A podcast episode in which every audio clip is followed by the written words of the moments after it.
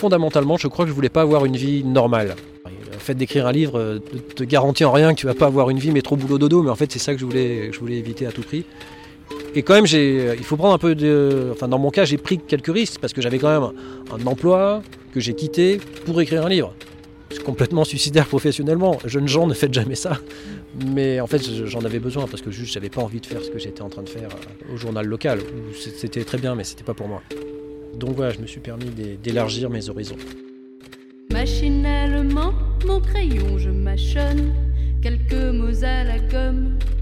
Je griffonne, aussi vierge que moi est ma feuille de papier, plus blanche que le blanc en machine lavée. Vous écoutez Assez parler, le podcast de l'école Les mots qui laisse les écrivains parler et qui donne envie d'écrire.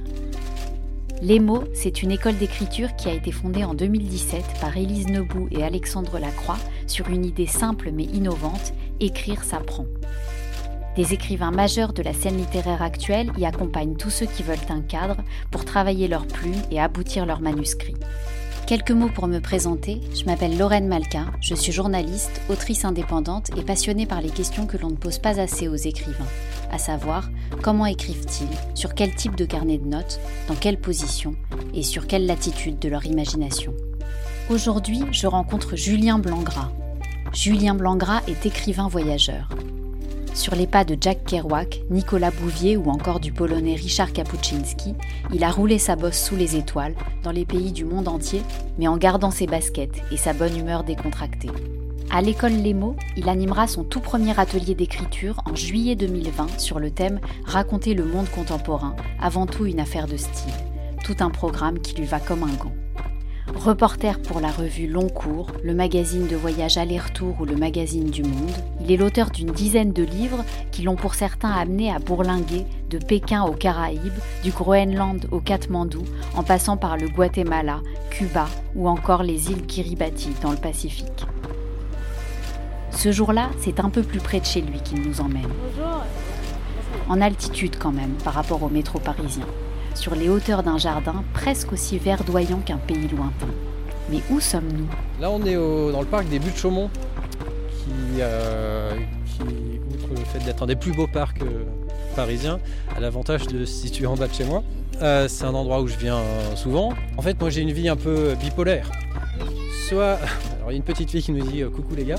Donc moi, j'ai une vie un peu bipolaire parce que soit je suis en reportage ou en voyage, je cavale à travers le monde pour mon, travail de journaliste ou d'auteur, soit je suis chez moi très sédentaire. Donc au bout d'un moment, il faut sortir de chez soi pour ne pas devenir complètement fou, n'est-ce pas? On est à Paris, donc c'est bien d'avoir un peu de, verdure. Donc là, le parc vient de rouvrir. On peut de nouveau embrasser des arbres, ça fait beaucoup de bien après ces quelques semaines de confinement. Nous sommes quelques jours après le déconfinement du mois de mai 2020 et l'annonce tant attendue de la réouverture des parcs parisiens. Cela tombe bien. Julien Blangras est le meilleur guide possible pour explorer ce lieu. je connais les bons spots ici, comme je, comme je viens tous les jours depuis des années. Peut-être que ce banc à l'ombre sera pas mal. Ici, à l'abri du vent, entre ciel et pelouses interdites, Julien Blangras fait quelque chose de très inhabituel pour lui, un exercice presque exotique. Il me raconte sa vie. Tout un défi pour cet écrivain spécialiste du récit autobiographique, mais qui en fait ne parle jamais de lui. j'ai grandi euh, dans la ville de Gap, dans les Hautes-Alpes. Je suis né en 1976. Donc j'ai grandi dans une maison où il y avait une bibliothèque, pas mal de livres. Ma mère, euh, mes parents étaient coiffeurs, mais il se trouve que le premier métier de ma mère, euh, dans sa prime jeunesse, était, elle a été libraire pendant quelques années. Donc il y avait un goût des livres quand même chez moi. Ah, si, je dois parler de mes lectures d'enfance, faut quand même que je précise que l'auteur que j'ai le plus lu de toute ma vie, je pense, c'est Enid Blyton, comme beaucoup de gens, l'auteur du, Club des Cinq, que j'ai euh, dévoré euh, évidemment quand j'étais petit. Euh, voilà, mais sinon les premières lectures d'adultes, le premier vrai roman que j'ai lu, je pense, à l'adolescence ou à la fin de l'enfance, ça doit être Le vieil homme et la mer. Mhm. donc d'Hemingway, et voilà, ça m'avait marqué l'histoire de ce pauvre vieux Santiago qui essaye de pêcher son, son espadon qui est mangé par les méchants requins. Euh, j'aimais bien écrire aussi, mais de manière euh, ludique. À l'adolescence, j'avais pas du tout l'ambition de devenir euh, auteur. Enfin, je pense que ça me traversait même pas à l'esprit. après mon bac, je suis allé à Grenoble, glandé en fac d'histoire, hein, vraiment, parce que je passais vraiment pas beaucoup de temps en cours. Je, passais plutôt mon temps à, jouer de la guitare et à faire la fête, mais c'était formateur aussi. Et à la fin de mes études, où, euh, comme je l'ai dit, j'ai quand même pas foutu grand-chose pendant mes études, euh, j'ai commencé à travailler au Dauphiné Libéré, qui était euh, à Gap, donc qui était le quotidien régional de la ville où j'avais grandi. Et j'ai bossé un moment là-bas et ça se passait bien parce que j'aimais bien écrire, raconter les histoires du coin. Mais au bout d'un moment, au bout de six mois ou un an, je me suis dit, euh, je, pourrais rester ici toute ma vie, ça se passerait bien. Et ça me semblait un peu limité. Je me suis vu 30 ans plus tard dans le même fauteuil avec 30 kilos de plus. Euh, et, je me suis dit, non, il faut faire autre chose. Et là, il se trouve que j'ai un copain qui, partait au Mexique pour aller faire des études. Et je lui ai dit, bah, je, vais, venir te rendre visite. Donc j'ai démissionné. Et j'ai pris un billet d'avion euh, open pour aller au Mexique, à Guadalajara. Et je pensais rester quelques semaines. Au final, je suis resté un an à voyager euh, de manière euh, improvisée comme ça au Mexique, puis à Cuba, puis au Guatemala euh, et aux États-Unis, ce que j'avais absolument pas prévu de faire. Et ce voyage qui a duré un an où je voyageais vraiment en autostop, en, en dormant soit dans des auberges de jeunesse ou euh, chez des gens que je rencontrais ou, sur la plage. Euh, je suis rentré et puis je me suis dit que j'avais quand même vécu quelques trucs intéressants. Ça avait vraiment changé ma vie, cette euh, découverte de la liberté en fait, le fait de pouvoir aller à gauche ou à droite si on le décide. Parce que je voyageais seul la plupart du temps. Et donc en rentrant, je me suis dit, mais qu'est-ce que je vais faire de ma vie maintenant? J'avais 25 ans. Et je me suis dit, je vais essayer d'écrire un livre vu que j'ai engrangé des histoires, je vais essayer de les raconter. Alors que j'écoute attentivement Julien Blangras me raconter son premier voyage, qui a donné naissance à son premier roman, j'aperçois dans sa poche un minuscule carnet de notes qui m'intrigue beaucoup. J'imagine le jeune Julien, 25 ans, avec à peu près la même dégaine qu'aujourd'hui, et ce carnet très pratique pour voyager puisqu'il tient dans la poche, mais bien trop petit pour noter tout ce qu'il voudrait immortaliser. Alors à quoi ressemblaient les premières notes de voyage du futur écrivain? Alors, ce qui est très marrant, c'est que durant toute cette année, j'ai écrit à fond sur des, grands cahiers à spirale d'écolier où je, tenais le récit en, journal de bord. Quoi. Et ce qui est marrant, ce qui est curieux, je sais toujours pas pourquoi, c'est que je m'en suis pas du tout servi, servi pour écrire le, roman qui a suivi. En fait, je pense que je voulais me. Euh, comme je voulais faire une fiction basée sur ce que j'avais vécu, je voulais m'éloigner justement du de ce carnet de route que j'ai toujours pas relu d'ailleurs à l'heure actuelle. Il faudrait que je les retrouve et que je, lise ce qu'il y a dedans, ça pourrait être marrant. Et au moment où tu prenais tes notes, tu pensais en faire un livre ou t'avais pas forcément Mais pas du tout. En fait, euh, avant ce voyage, pendant le voyage, je, je pensais vraiment pas en faire euh, quelque chose de, de littéraire. Je voulais juste vivre en fait. Et pourquoi tu avais besoin de noter pour vivre? Bah Parce que j'ai toujours bien aimé tenir mon, petit, journal, euh, petit journal intime. C'était vraiment un, journal de bord, hein. c'est-à-dire euh, aujourd'hui je suis arrivé à Mérida, j'ai visité le centre-ville, j'ai pris une cuite avec Pedro et, j'ai visité le temple de Chichen Itza et puis toutes les, toutes les expériences qu'on peut faire quand on est un, jeune homme qui voyage seul loin de ses bases. Et une fois de plus, la principale leçon de ça, c'est la découverte de la liberté. Euh, c'est vraiment lors de ce voyage que je me suis rendu compte que en fait, on n'était pas obligé d'être formaté, de suivre un, chemin classique et, que, et, surtout que c'était génial de parcourir le monde parce qu'il y avait des tas de, réalités différentes à, découvrir. Et du coup, à partir de ce moment-là, euh, un de mes objectifs dans la vie, a été, outre le fait de passer du bon temps en voyageant, parce que c'est quand même un, plaisir, euh, c'est d'aller voir ailleurs comment les gens vivent, pour augmenter ma connaissance du monde. Une fois de plus, j'avais 25 ans, j'avais pas fait grand-chose de ma vie à, part euh, jouer de la guitare. Et donc à 25 ans, je me suis dit, il faut quand même que j'essaye de savoir ce que je vais faire de ma vie. Alors là, j'ai 44 ans et je me demande toujours ce que je vais faire de ma vie. C'est d'ailleurs un, des avantages de la, fonction d'auteur, c'est qu'on peut se remettre en question en permanence, c'est qu'on peut toujours se dire qu'est-ce que je vais faire l'an prochain? Le prochain projet euh, que je vais faire littérairement, il va, il va influer sur ma vie parce que je vais, faire, je vais vivre en fonction. Et aujourd'hui alors, à 44 ans, à quoi ressemblent les notes de voyage de Julien Blangras Je fais comme tout le monde, hein. je voyage, je prends des notes. Euh, je voyage sans appareil photo, je me contente de celui de mon téléphone qui me sert vraiment comme support de notes visuelles. Euh, par exemple, euh, la jeune fille qui passe à vélo, là, je vais pas dire, elle avait, une robe blanche et noire avec un vélo turquoise. Je vais prendre une petite photo et puis quand je devrais réécrire cette scène, j'utiliserai la photo. Donc je voyage, je vis, j'accumule la matière. Euh, je note des formules aussi. euh. En fait, j'ai quand même- d'écrire un max pendant le voyage parce que hum, quand le corps est en mouvement, le- l'esprit est en mouvement et donc je trouve qu'on est toujours plus, euh, plus créatif et on se met plus facilement dans l'état d'écriture quand on, est dans un avion, un train, dans un aéroport. Mais voilà, donc j'essaie de, de revenir avec un max de matière. Ça, c'est la partie marrante. Et après, tu es tout seul chez toi, il faut rendre ça lisible. Donc, Écrit sur des tout petits carnets comme ça? euh, ouais, la plupart du temps, tout simplement parce que ça tient dans la poche et puis j'ai pas à ouvrir mon sac. Et puis, euh, le problème après, c'est que je j'arrive pas forcément à me relire. et je ne plaisante pas quand je dis que parfois je, je n'arrive pas à relire. Qu'est-ce que j'ai bien pu vouloir dire ici? Mais en gros, pour, euh, pour faire une analogie, l'écriture d'un livre de voyage, c'est comme le tournage d'un, c'est comme le- la réalisation d'un film. Le voyage, c'est le tournage. Tu accumules ta matière, tu es dans l'action, tu es dans la vie, tu rencontres des gens, tu es dans le speed, tu es en mouvement. Tu rentres chez toi et là tu es en montage, c'est-à-dire que tu es tout seul dans ton tunnel mental face à un écran et tu mets tout dans l'ordre pour que ça tienne debout. Et évidemment, je préfère le tournage, je préfère le voyage au montage écriture. On rembobine et on revient en l'an 2000. Julien, 25 ans, rentre d'un long voyage et écrit son premier manuscrit. Que se passe-t-il ensuite? Je rentre de ce long voyage au Mexique, j'écris mon livre de manière assez euh, vraiment euh, pulsionnelle sur la nervosité. Moi, je ne connaissais absolument rien au monde de l'édition. hein. Je vivais à Briançon à l'époque. euh, et j'avais jamais eu aucun contact avec le monde de l'édition. Donc j'ai envoyé vraiment par la poste mon manuscrit à une dizaine d'éditeurs. Il y en a neuf qui m'ont répondu merci mais non merci. Et un, donc le Diable Vauvert, qui m'a appelé quelques mois plus tard en me disant ouais c'est pas mal ton truc, c'est intéressant, c'est rigolo. Et finalement, euh, deux ans plus tard, ils l'ont publié. Donc c'était en fait inespéré. Moi, j'avais envoyé mon manuscrit comme une bouteille à la mer et je, je comptais vraiment même pas trop dessus. Il y a eu deux moments euh, vraiment euh, durs. Enfin, durs. Tout est relatif. Euh, compliqué, c'est de le faire lire la première fois à quelqu'un. Donc j'ai fait lire à mon meilleur ami et euh, en tremblant, en me disant mais euh, les gens vont lire ça, ils vont, ils vont se rendre compte qu'en fait euh, je ne suis qu'un horrible tocard. Et, parce qu'on on donne quand même son intimité quand on, fait, on écrit un truc un peu autobiographique comme ça. Je me souviens de ma joie quand j'ai su que mon bouquin allait sortir, évidemment. Mais la veille de la sortie, j'étais, tétanisé. Mon Dieu, tout le monde, tout le monde va lire ça. C'est pourquoi j'ai fait ça? Donc voilà, c'est une angoisse un petit peu avant le basculement qui doit être normal.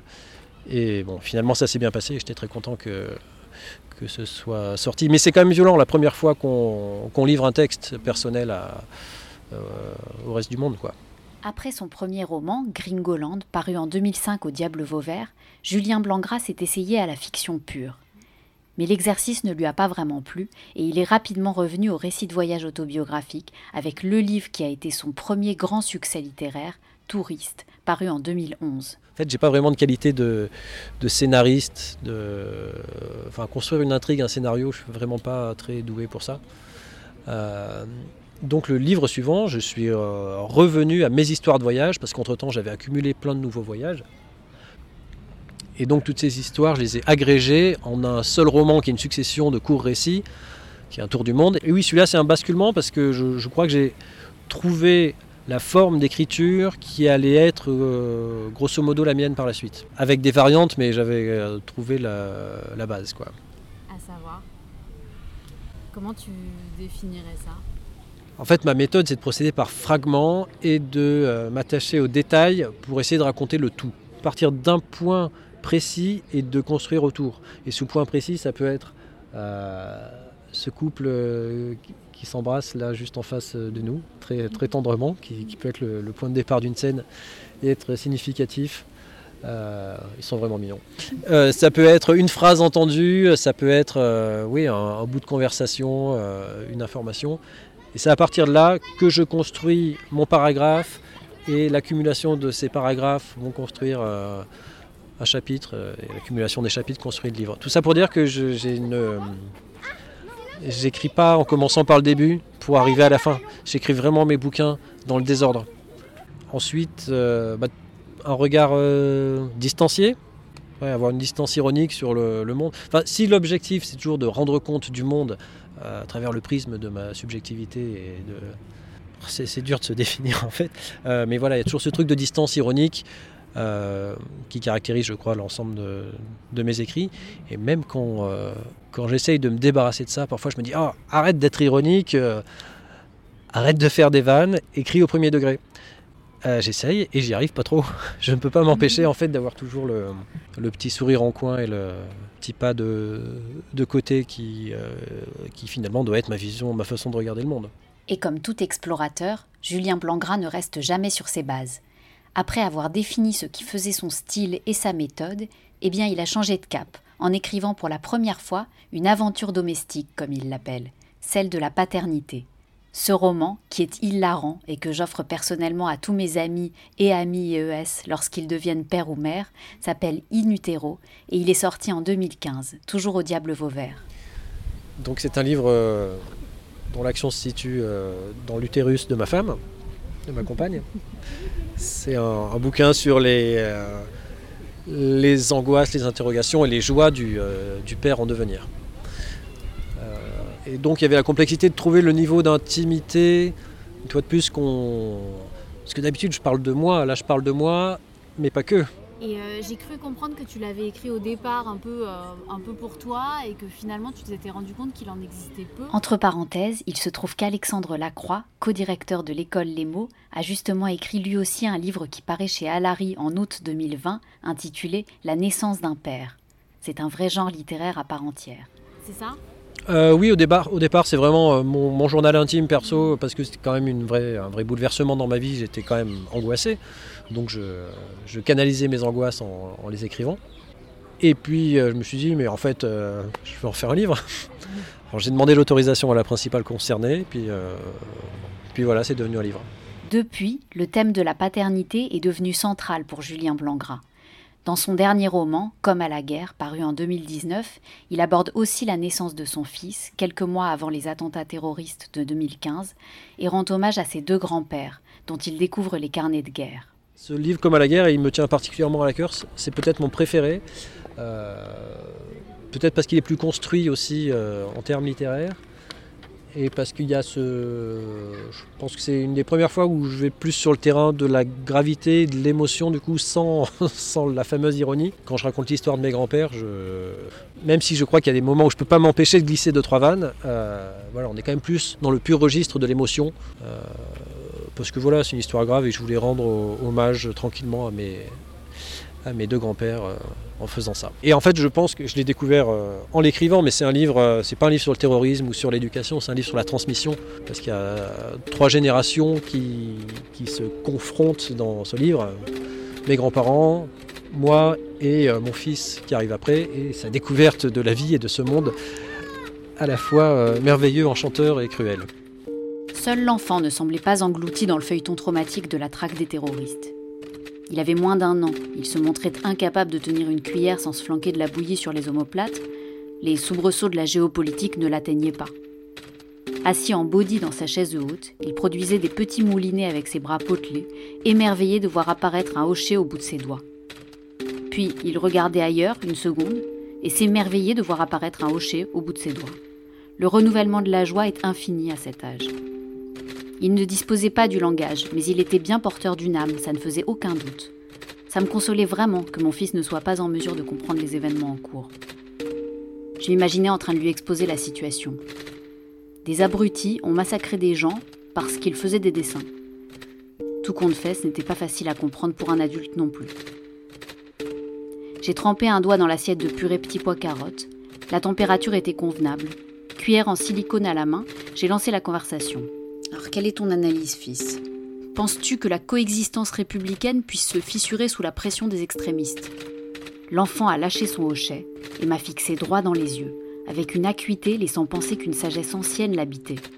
Peut-être l'esprit de je ne sais quel lama ayant intégré la connaissance universelle au fil de ses réincarnations?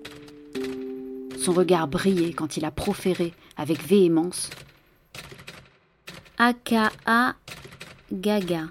Ce que j'ai traduit car la communication entre un père et son fils se passe du verbal, des canaux intuitifs nous relient, par Donne-la moi cette foutue purée. Je dis souvent que devenir parent, c'est la fin de la, c'est la fin de l'égoïsme. Désormais, dans notre vie, il y a quelque, quelqu'un de plus important que nous. Donc, forcément, ça change radicalement ta façon de voir les choses, de vivre les choses, et donc d'écrire les choses j'ai l'impression que mes livres sont plus optimistes que ceux que j'écrivais quand j'avais 25 ans. En fait, comme, tout être humain, je suis en lutte permanente entre mon pessimisme et mon optimisme, mais j'essaie d'être assez volontariste euh, pour que l'optimisme gagne. Parce que je suis père et que je, euh, veux que. J'essaye de m'efforcer de penser que mon fils grandit dans un monde euh, correct. Pour ceux qui s'inquiéteraient, Julien Blangras n'a pas l'intention de s'arrêter de voyager, puisque comme la paternité, c'est une vraie source d'optimisme pour lui. En fait, je, voyage, je crois que je voyage pour rester optimiste. Parce que comme on est dans une ère qui est hyper angoissante du fait de la, surabondance médiatique. On se dit que le monde est un sale endroit et l'humanité une, sale espèce. Et quand on rencontre, on quand on voyage, pardon, on se rend compte que l'humanité n'est pas aussi moche qu'elle en a l'air. Euh, vu de près, les êtres humains sont, sont moins moches que dans un journal télévisé. Donc je, je, voyage aussi maintenant, je dis, pour me, pour me rassurer. Et ça marche. Prochaine destination pour Julien Blangras, l'école Les Mots où il animera dès cet été un atelier d'écriture pour partager son expérience d'écrivain voyageur avec ceux qui ont envie, comme lui, de raconter le monde. Euh, comment raconter le, monde? Il y a plein de façons de procéder quand on veut le faire de manière littéraire, c'est-à-dire pas journalistique euh, et pas sociologique. Euh, je pense que tout passe par le regard et donc par le style. et donc pour ça, il faut, quand on est apprenti auteur, il faut avant tout trouver son ton, trouver sa propre musique tout le monde a une musique intérieure, mais tout le monde ne sait pas la trouver. Parce qu'il faut savoir déjà la, dénicher, parce que parfois elle est enfouie profondément en soi. Il faut savoir s'autoriser, et donc il faut faire tomber quelques barrières qui sont essentiellement psychologiques, qui ne sont pas intellectuelles, hein, qui sont psychologiques. Et pour faire tomber les, euh, les, inhibitions, est-ce que as des, tu vas mettre en place des, euh, exercices? Quand on est bloqué dans l'écriture, euh, il faut se débloquer et donc il faut changer d'endroit. Physiquement? Physiquement. On peut aller une fois de plus au Groenland ou au Kiribati, ou on peut faire un petit tour dans le parc, mais il faut bouger physiquement. Je crois que c'est Aaron Sorkin, le, le scénariste de euh, plein de séries américaines géniales, euh, qui a expliqué que lui, quand il était bloqué, il allait prendre une douche. Euh, alors moi, je fais pas ça, parce que c'est pas bon pour la planète de prendre trop de douches. Mais voilà, ça peut être un truc comme ça. Non, ça peut être la lecture de, quelque chose qui te, qui te met sur une autre voie, qui te permet à ton cerveau de faire un petit pas sur le côté pour, pour trouver une autre, une autre direction. Il y a deux choses qui sont vraiment compliquées pour écrire un bouquin. Il y a commencer et terminer. Ça a l'air un peu basique dit comme ça, mais une fois de plus, se donner l'autorisation de commencer. Il y a tellement de gens qui, n'écrivent pas parce qu'ils n'écrivent pas la première ligne en fait. Commence et tu verras bien ce qui arrive. Comment commencer? Moi je crois qu'il faut euh, quasiment faire de l'écriture automatique, c'est-à-dire écrire tout ce qui te passe par la tête, sans filtre, essayer de se débarrasser de toutes nos, euh, barrières euh, intérieures. Tu le fais ça? Oui, je crois vraiment que le premier jet doit être spontané sans autocensure. Et souvent, il n'est pas terrible, mais euh, tu édites après. Alors, et c'est là que je vais citer euh, Ernest Hemingway, parce que ça fait toujours chic, mais il faut que je retrouve la citation, euh, qui était Write drunk, edit sober. Donc, écrivez bourré, éditez sobre. Et je pense que c'est bon, métaphorique ou, pas, mais écrire sans inhibition et après être plus rigoureux quand tu, quand tu coupes. Pour découvrir l'ivresse de l'écriture et du voyage avec Julien Blangras, cet Hemingway du 21e siècle, et s'inscrire à son premier atelier d'écriture, rendez-vous sur le site lesmots.co ou directement sur place aux 4 rue Dante à Paris. Si vous avez aimé cet épisode, abonnez-vous au podcast Assez parlé et aidez-nous à le faire connaître en laissant des commentaires et des étoiles. Et surtout, si ce podcast vous donne envie d'écrire ou de parler, on est là pour vous lire et pour vous écouter. À bientôt! Faut-il fumer des drogues, draguer des femmes pour avoir des machins à écrire? Dois-je fumer du crack que craquer pour des femmes pour devenir une machine à écrire?